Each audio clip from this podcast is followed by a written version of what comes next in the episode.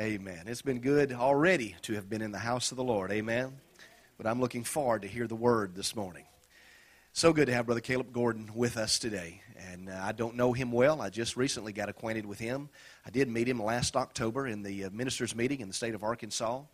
Uh, he is an evangelist that is from Birmingham, Alabama, and been there his whole life. That's his home and he may tell you a little bit more about that. But uh, got acquainted with him then, and just been following him on Facebook and different things, and talking with different ministers. Hey, how's this guy? How, how, how what kind of a preacher is this guy?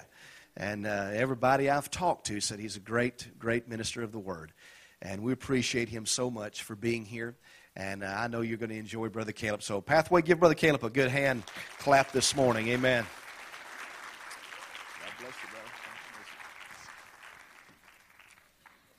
If you have your Bibles, turn with me to Ezra chapter 4. And as you're turning there, I want to say it's so good to be here with you this morning. My name is Caleb Gordon. I'm an ordained minister in the Church of God. My home church is Pleasant Grove Church of God. If you're ever in Alabama, it's between Tuscaloosa and Birmingham. No stranger to Arkansas, though I still live in Alabama. This is the, search, the sixth church that I've been allowed to preach in. And I want to say thank you so much, Pastor Rigney, for giving me the opportunity to come and to preach this morning to your wonderful congreg- congregation. Are you thankful for your pastor here this morning? Amen. Born and raised in Birmingham, Alabama my whole life, but my parents years ago actually lived in Arkansas. My dad was transferred to Greenville, Mississippi, and uh, they decided to live in Lake Village, Arkansas. But I want to say here this morning, it's good to be with you, and I have a word that I want to share with you. Ezra chapter 4. Uh, also, I want to say my kids are delighted to be here as well. Uh, keep the children's pastor in your prayer because she has two five year old twins, and one of them is probably running around crazy. Amen. But Ezra chapter 4, I'm going to read to you verses 1 through 5 out of the King James Version. Ezra chapter 4, verses 1 through 5. Now, when the adversaries of Judah and Benjamin heard that the children of the captivity builded the temple unto the Lord God of Israel, then they came to Jerusalem and to the chief of the fathers and said unto them, Let us build with you. For we seek your God as ye do, and we do sacrifice unto him since the days of Esarhaddon, king of Assur, which brought us up hither. But Zerubbabel and Jeshua and the rest of the chief of the fathers of Israel said unto them, Ye have nothing to do with us to build an house unto our God, but we ourselves together will build unto the Lord God of Israel, as King Cyrus the king of Persia hath commanded us. Then the people of the land weakened the hands of the people of Judah and troubled them in building, and hired counselors against them to frustrate their purpose all the days of Cyrus, king of Persia, even until the reign of Darius, king of Persia. Look with me again at the beginning of verse 5 where it says, And hired counselors against them to frustrate their purpose. My message here this morning is fighting through frustration. Fighting through frustration. Anybody here frustrated today? You don't have to raise your hand. I'll raise mine high enough for all of us. But through the, all through frustration, God is still good. Amen. If you would, please bow your heads with me. Lord Jesus, I pray that you have your way here today. Lord, I pray that you touch every single soul that's here today. Lord, I pray that you touch the sick and the shut ins, Lord, that were unable to be here. And Lord, I pray that you be with the people that are on vacation. And Lord, I pray that you have your way here today at Pathway Church. Lord, there are many here today, Lord, that are fighting through frustration, and the frustration is something that only you know about if they've not shared it with anyone. But Lord, I pray that they will not give up, Lord, that they will not stop. But Lord Jesus, that they will put their eyes on you, who is the author and the finisher of our faith. And Lord Jesus, that here today that they will fight through frustration and carry on the work that you have for us to do. Have your way here today, Lord, and encourage your people in a supernatural way. And let all God's people say, Amen. Fighting through frustration. In Ezra chapter 1, in verse 1, the Bible says that the Lord stirred up the spirit of Cyrus, king of Persia. What did the Lord stir his spirit up to do? It was to build the Lord our God a house. That expression stirred up the spirit. In late Hebrew, it means divine motivation. One thing that we must do here today is we must ask ourselves the question, why is it that we do what we do? And we must also ask ourselves, to whom are we doing it for? For the why is very important. A pastor friend of mine in New Mexico, a best friend of mine, I preached revival for him a couple years ago. There was a lady in his church that decided one day she was going to start a nursing home outreach ministry. She did not consult with the pastor first, but simply she decided that she would do it on her own. Well, after a few short months, she got a little tired, a little frustrated, got a little weary in what she was doing, so she decided she wasn't going to go to the nursing home anymore. My friend that was the pastor, first off, he was frustrated that one of his members started this outreach ministry with the church's name on it without talking to him first, and he was the pastor.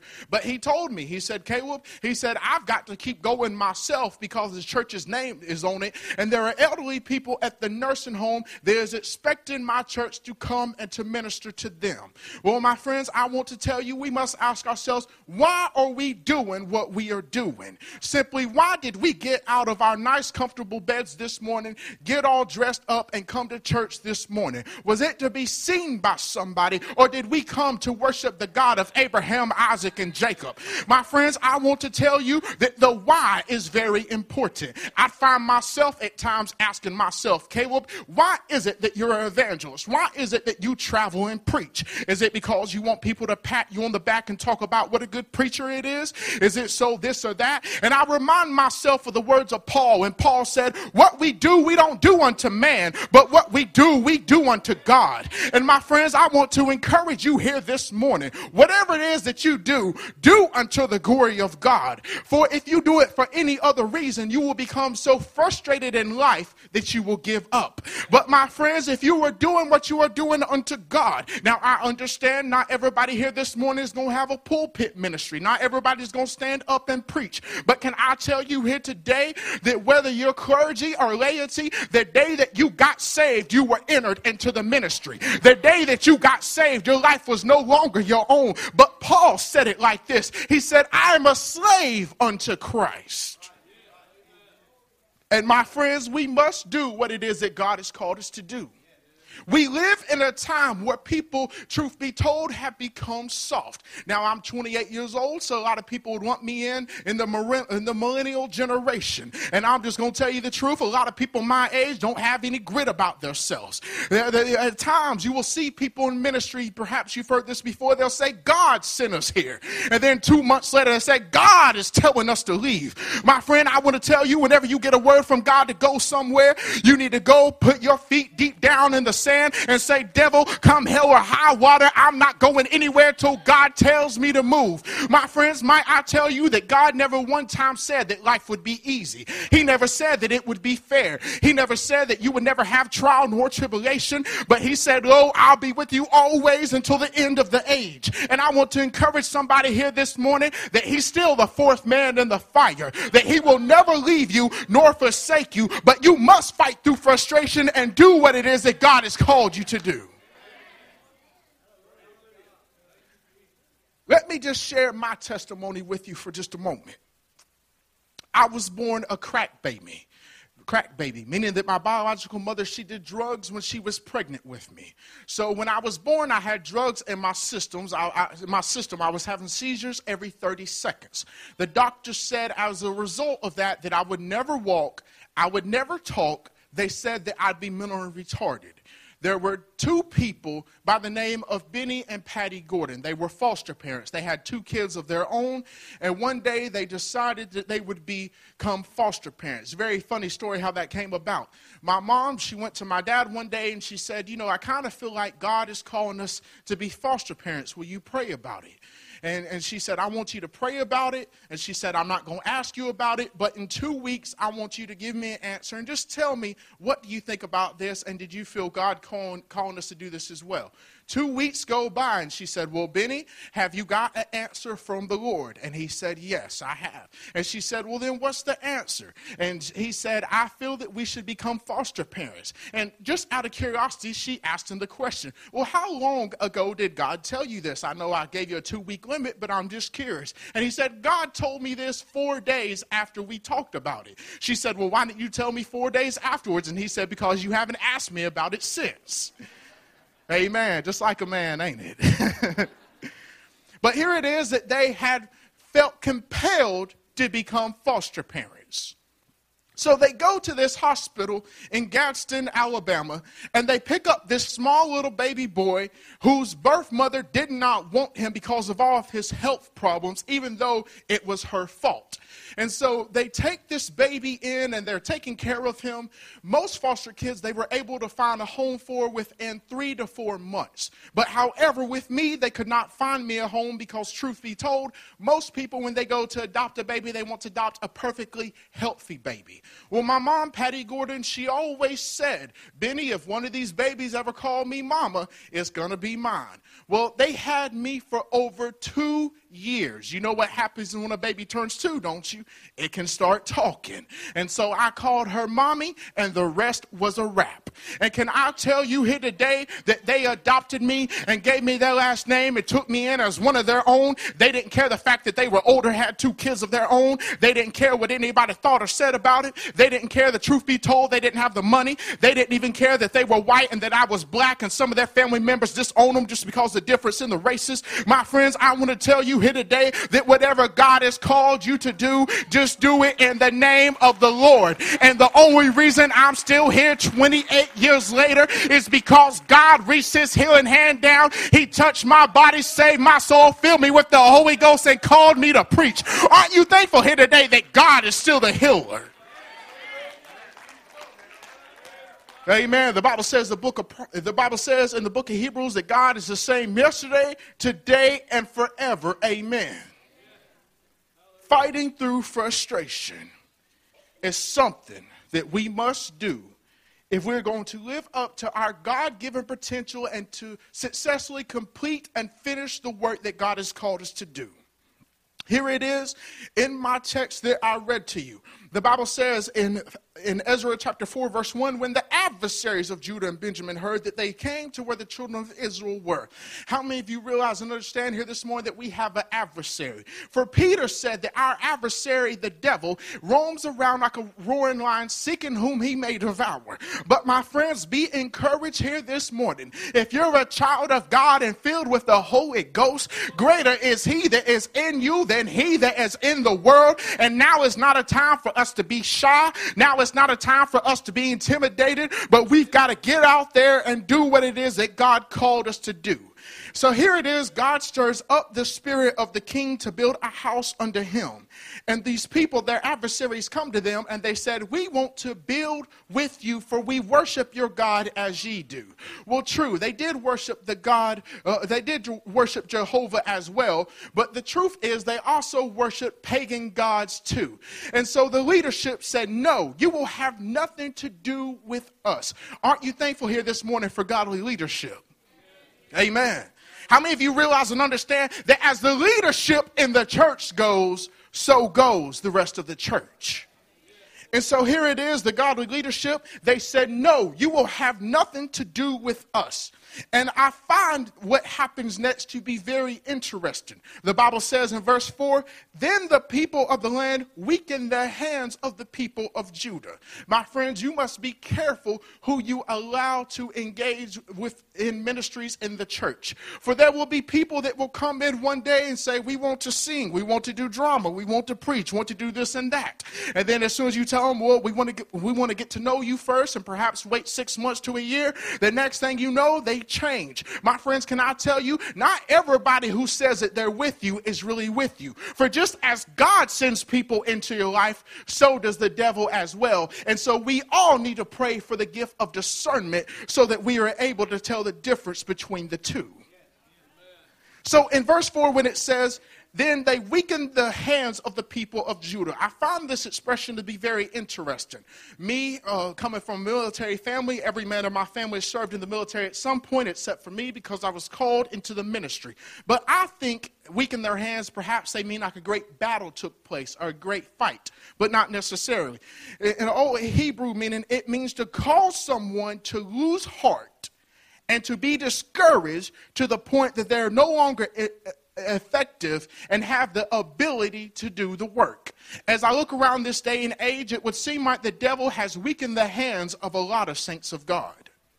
Can I tell you one thing that, trou- that truly troubles my spirit and that saddens me more than anything? Evangelizing nine years, I can't tell you how many pastors and youth pastors I've preached for over the years. They're no longer serving God, no longer in the ministry. Some of them don't even attend, don't even attend church anymore. But my friends, in this day and age, we cannot lose heart. This goes back to why are we doing what we are doing? Maybe perhaps at one point you were very excited and on fire for the Lord to teach a Sunday school class. You had a lot of zeal, a lot of passion. You were studying the material, putting your all into it. But then the next thing you know, it seems like people are coming in late. The next thing you know, they're not showing up at all. And then your class starts dwindling down and you start getting frustrated. And you go to pastor and say, Pastor, I can't teach the class anymore. Don't have as many coming as we used to. But my friends, this goes back to why are we doing what we are doing? And we are doing it for God. And I want to encourage somebody.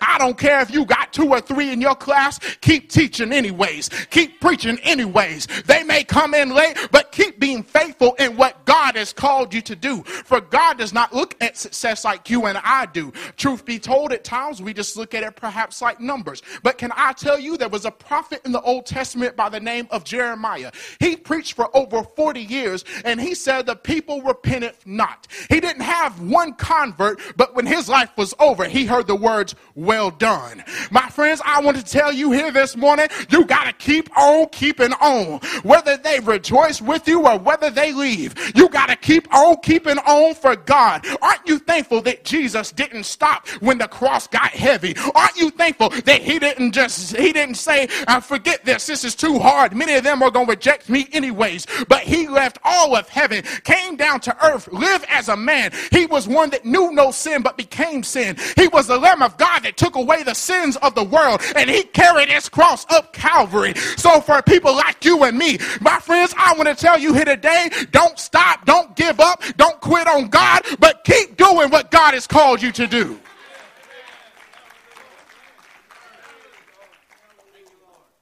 We have a lot of people in this day and age that have lost heart. A lot of people that have become discouraged. My friends, let me just tell you in 2015 I was very discouraged and I was very frustrated. I was I was sad, I was depressed, went through a change in my life that I never thought would happen. I, I thought that my life was over, thought that my ministry was over, but I did not stop. I did not give up. And 2016 was the best year of ministry and 2017 has been even better. Let me just give somebody a word that so many times people are on the the verge of receiving their breakthrough right before they throw in the towel. I was frustrated last year. I just got back from out of state. My car was acting funny the whole trip there. It was acting funny the whole way back. I pull in my driveway. I call my mechanic and tell him what's going on. I go back out to I go back out to my car, and I tell mechan- I tell my mechanic over the phone I'm having issues with my car. So he gave me a couple of ideas of what it could possibly be. And so, anyways, he said, Caleb, he said, it might be the transmission. I'm thinking that's just exactly what I wanted to hear. And he said, but don't worry. He said, simply, it might just be low on transmission fluid. And so he said, go to the store, uh, put some transmission fluid in your car, let it run for about 20 or 30 minutes and see what happens. I go back out to my car, try to put it in reverse. My car won't move. All of a sudden, I put it in neutral, put it in drive. I can't get the thing to move at all. And so I go across the, to my neighbor's house across the street, knock on his door, tell him what's going on. I said, man, I said, will you please drive me to the store so I can get some transmission fluid? He does. I come back, put it in my car. Same scenario. My car will not move. I call my mechanic. He said, Caleb, he said, I don't know. He said, you're going to have to have it towed to get it here and let me look at it. He said, more than likely your transmission at this point is probably shot. Now I'm thinking, oh my. Well, then at this time I had two vehicles. I had a, I had a car and I also had a minivan. I go to my minivan, I get in that, try to crank it, the car won't start. I'm thinking, I have two cars, can't get either one of them out of the driveway. This is just not really my day. I called my dad, said, Dad, I have two vehicles, neither one of them's working. I need some help. Can you bring me one of your cars? He had an extra one. And he said, Yes, son, I'm on my way. So as he's on his way, I go back in, in the living room, I sit down on the couch, and I just begin throwing a pity party. I'm mad, I'm frustrated, I'm thinking, I just got back out of town, I got a, a million things I got to do. Two vehicles aren't working, it can't get any worse. How many of you realize and understand when it rains, it pours? All of a sudden, God checked my spirit as I was throwing a pity party for myself. And then I went from being mad and frustrated to rejoicing. Because I was thinking, as frustrating as this is, praise God that my transmission didn't quit on me till I pulled back in the driveway. Praise God it didn't stop on me when I was in Tennessee or another state. Could you imagine what a headache that would have been? I would either had to have the car towed all the way from Tennessee back to Alabama. Can you imagine how much money that would have cost me? Or perhaps if I would have had a mechanic work on there and had to stay in a motel for a week or so, could you imagine what would have happened? My friends, can I tell you, you might might be frustrated here this morning, but it could always be worse. But we can always find a, a reason to dance, to run, to clap, to rejoice. If Jesus Christ has saved your soul, if he's picked you out of the miry clay, set your feet upon the solid rock, if you know where you're going when you leave this earth, my friends, we always have a reason to rejoice here this morning.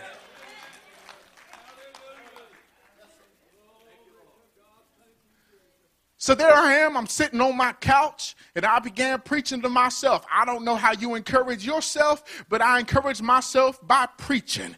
My friends, I want to tell you the next time you get frustrated or, dis- or discouraged, sometimes you've got to encourage yourself in the Lord. Maybe your health today is not what it used to be at one time, but you can encourage yourself and tell yourself that He's still the healer. Maybe your financial situation is not ideal the way that you would like it to be, but you can remind yourself that David said, I was young and now I'm old. I've never seen the righteous forsaken nor his seed begging for bread. You can remind yourself that Paul said that contentment with godliness is great gain. You can also remind yourself that he said that my God shall supply me all of your needs according to his riches and glory in Christ Jesus. My friends, what we got to do is we got to encourage ourselves in the Lord and keep on keeping on. I'm sitting on my couch waiting for my dad to get there. I'm thinking, surely my dad's going to bring me the car because he knows that I evangelize and always travel into different places. He pulls up in his big red F 150 truck. I'm thinking, oh my goodness. Every time I crank this thing, there goes $10 in gas. Began driving this truck. The mechanics having issues with my car. It's like setback after setback. He said it only taken about four days. He had it for about two months. I'm thinking, God, I'm, I'm thinking, you know, I'm, I'm, I'm, traveling and, and driving this truck. As a matter of fact, your pastor didn't know this, but when he saw me at the Arkansas ministers meeting, I was driving that big red truck.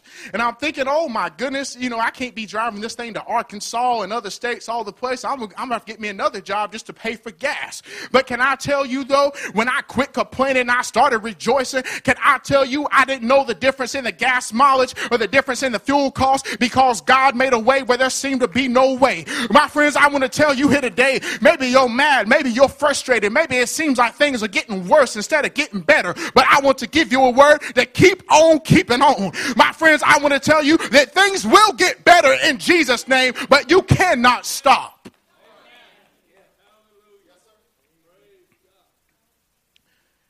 It says in verse 5 and hired counselors against them to frustrate their purpose. My friends, life at times is frustrating. Just imagine for a moment that you're an evangelist from Birmingham, Alabama. You bring your two five year old twins with you to Blytheville, Arkansas. Can you imagine what it's like trying to get them ready in the mornings? Amen. This morning, I told my son to brush his teeth. I look up, he's got his dress shirt on, got toothpaste all over his dress shirt. I'm thinking, oh my goodness, we don't have another shirt. Going to have to go to Walmart, get you another one. I'm trying to get them ready. This one's over here karate chopping me, and this one's doing this and that. But my friends, I want to tell you through it all, God is good. Amen. And kids are a blessing. Never let your blessings from God become the point of your frustration. Whether it's kids, whether it's ministry, whatever it is, we all get frustrated at times. If you've ever been laid off, you know how frustrating that is. You don't know how long it's going to be till you find another job. As a matter of fact, when you don't have a job, looking for a job is a very tiring job. Maybe you're frustrated here today in your finances. Maybe you're frustrated in your marriage. Maybe, most importantly, you're frustrated with your walk with Christ. But can I tell you here today that we serve a good, good God? Can I tell you, friends, that He has not changed? The last time I checked, He still sits on the throne. He still holds all power in His hand. His right hand is not shortened, and all authority in His voice. This is the God that we serve of Abraham, Isaac, and Jacob, the creator of the universe. If he can just speak the words, let there be light on the earth, and for the first time in history there was light, don't you think that he can change your situation? Some of y'all think that you're waiting on God, but God is waiting on you to walk in obedience and to have the faith so that God can do what he wants to do. Here it is in the text that the work of God came to a standstill. It ceased in verse 24. As a matter of fact, I'll just read to you the verse. Ezra 4:24. Then ceased the work of the house of God which is at Jerusalem. So it ceased until the second year of the reign of Darius, king of Persia. Well, one question I have when reading that we know that the, the work of God, that the, the building of the house of God came to a standstill, but how long was that pause? It was about 10 years. But the work of God got finished. Can I tell you here today, maybe there was something that God spoke to your heart, maybe there's something He told you to do, and it seemed like for one reason or another, the pause button was pushed. Maybe it's because you backslid and you got away from God. Maybe you got out of church. Or, or, maybe perhaps you were, really, you were really radically on fire for the Lord and maybe the work of God stopped in your life, perhaps because you messed up and you fell down. But my friends, can I tell you that the Bible says, the book of Proverbs, though a just man falls down seven times, he gets up again. I want to tell you here today, I don't care how many times you've messed up. I don't care what you've done or how many, or if you were backsliding, whatever the case may be. It's like one guy at my church used to say, if you've been backsliding, now it's time that you slide to the front. My friends, I want to tell you here today, there's no condemnation of those are in Christ Jesus. If you messed up time after time, get up now and do what God has called you to do. Aren't you thankful that God can use us when we mess up? For I'm reminded of a man by the name of Peter. Peter cussed, he swore, he cut a man's ear off in John chapter 18. He denied Christ three different times, and he allowed the devil to speak through him and say that Christ, you won't have to die by the way of the cross. But in John chapter 21, he had what I like to call a restoration moment. And in Acts chapter 2 or uh, 3, when the day of Pentecost had fully came, he stood up and preached, and only about 3,000 people got saved and baptized. My friends, I want to tell you now it's not time to throw a pity party. Now it's not time to beat yourself up any longer. But now it's time that you get up in the name of the Lord and allow God to use you in a mighty way.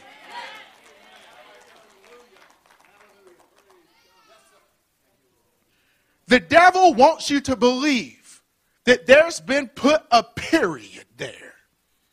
But can I tell you, in the name of the Lord, remove the period and put a comma? Amen.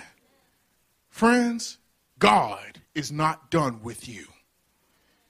As a matter of fact, one thing that we have in the body of Christ that is an attack against our destiny is this word called complacency.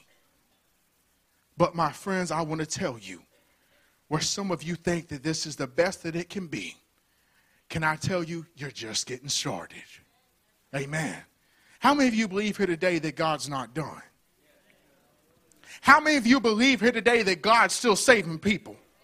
He's still filling them with the Holy Ghost. He's still calling them to preach. Can I tell you here today that the next new church member of Pathway Church, it might be somebody that today isn't strung out on drugs. It might be somebody that has no hope, no joy, no peace. But I want to tell you, if you will keep on in the name of the Lord, keep doing the work that God's called you to do. Keep being the hands and feet of Jesus. Keep doing outreach in the community. My friends, God is going to save people. You're going to see God do mighty things. I know it might be old fashioned and some of you might not believe it here today, but I'm still believing for a mighty outpouring of the Spirit, and I believe that God's going to send revival. But my friends, it starts with each and every single one of us as individuals. We all get frustrated at times. People, they make, because I'm a preacher, I guess people deem it necessary to tell me why they don't go to church. And they tell me this often. They say, Well, I'm a Christian and I don't have to go to church. It doesn't really affect my salvation. And my response to them is if you're a Christian, why would you not want to be in church?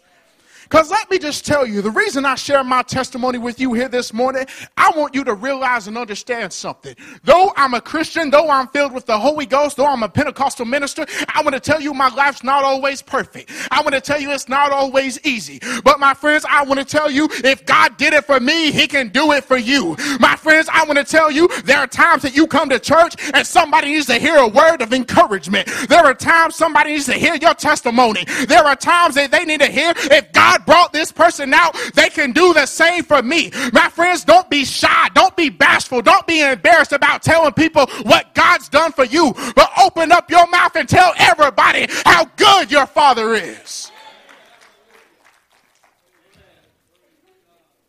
Frustrated. We all get frustrated at times.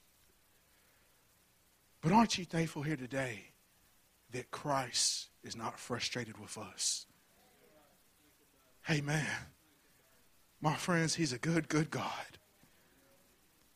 God, unlike you and I, He cannot wink, He cannot turn a blind eye to sin.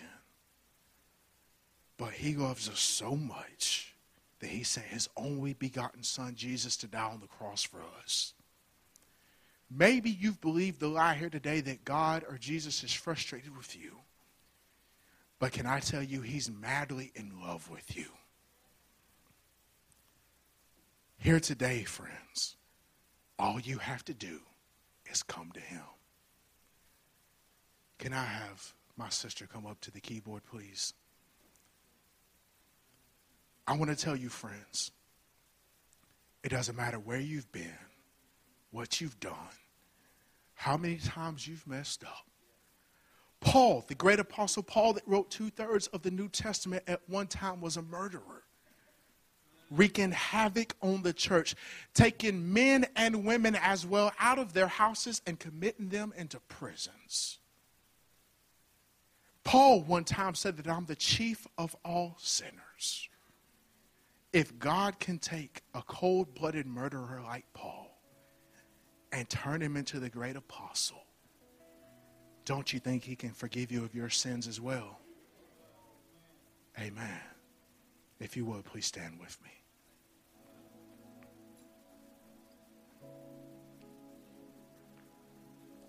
Pathway Church, life can be frustrating at times. We go through highs and lows.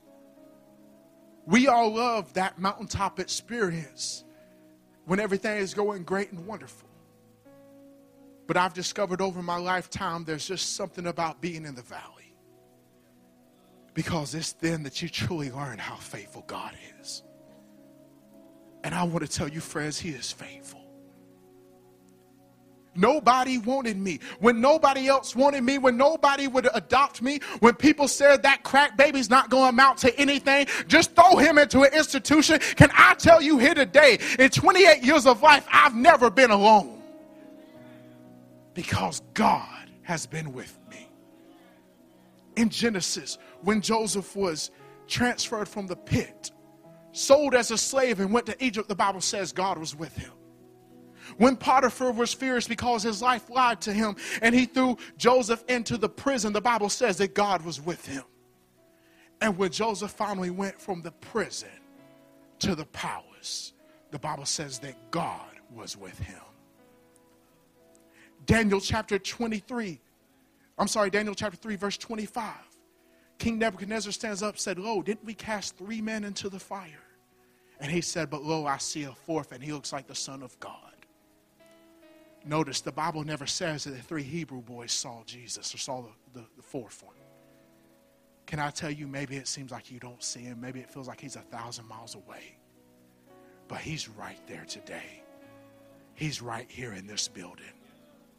Here this morning, if this message was for you, I'm going to make altar call very simple. If you're frustrated in your walk with Christ, if you're frustrated in any way, in your marriage, in your job, if you're frustrated at all, I want to encourage you here today to keep going. I want to give you an opportunity to come to the altar. Bring all of your hurt, bring all of your pain. Be honest with God. He already knows how you feel, anyways. So I want to ask you here today if this message was for you, don't let the devil talk you out of it. Don't let pride keep you on your seat. But if you're frustrated here today and you have faith that God's about to move, will you get out of your seat right now and will you come to this altar? You have nothing to be ashamed of, nothing to be embarrassed about. But here today, if you've been frustrated, if you're in the middle, I'll ask somebody, would you please excuse me? I need to go to the front today.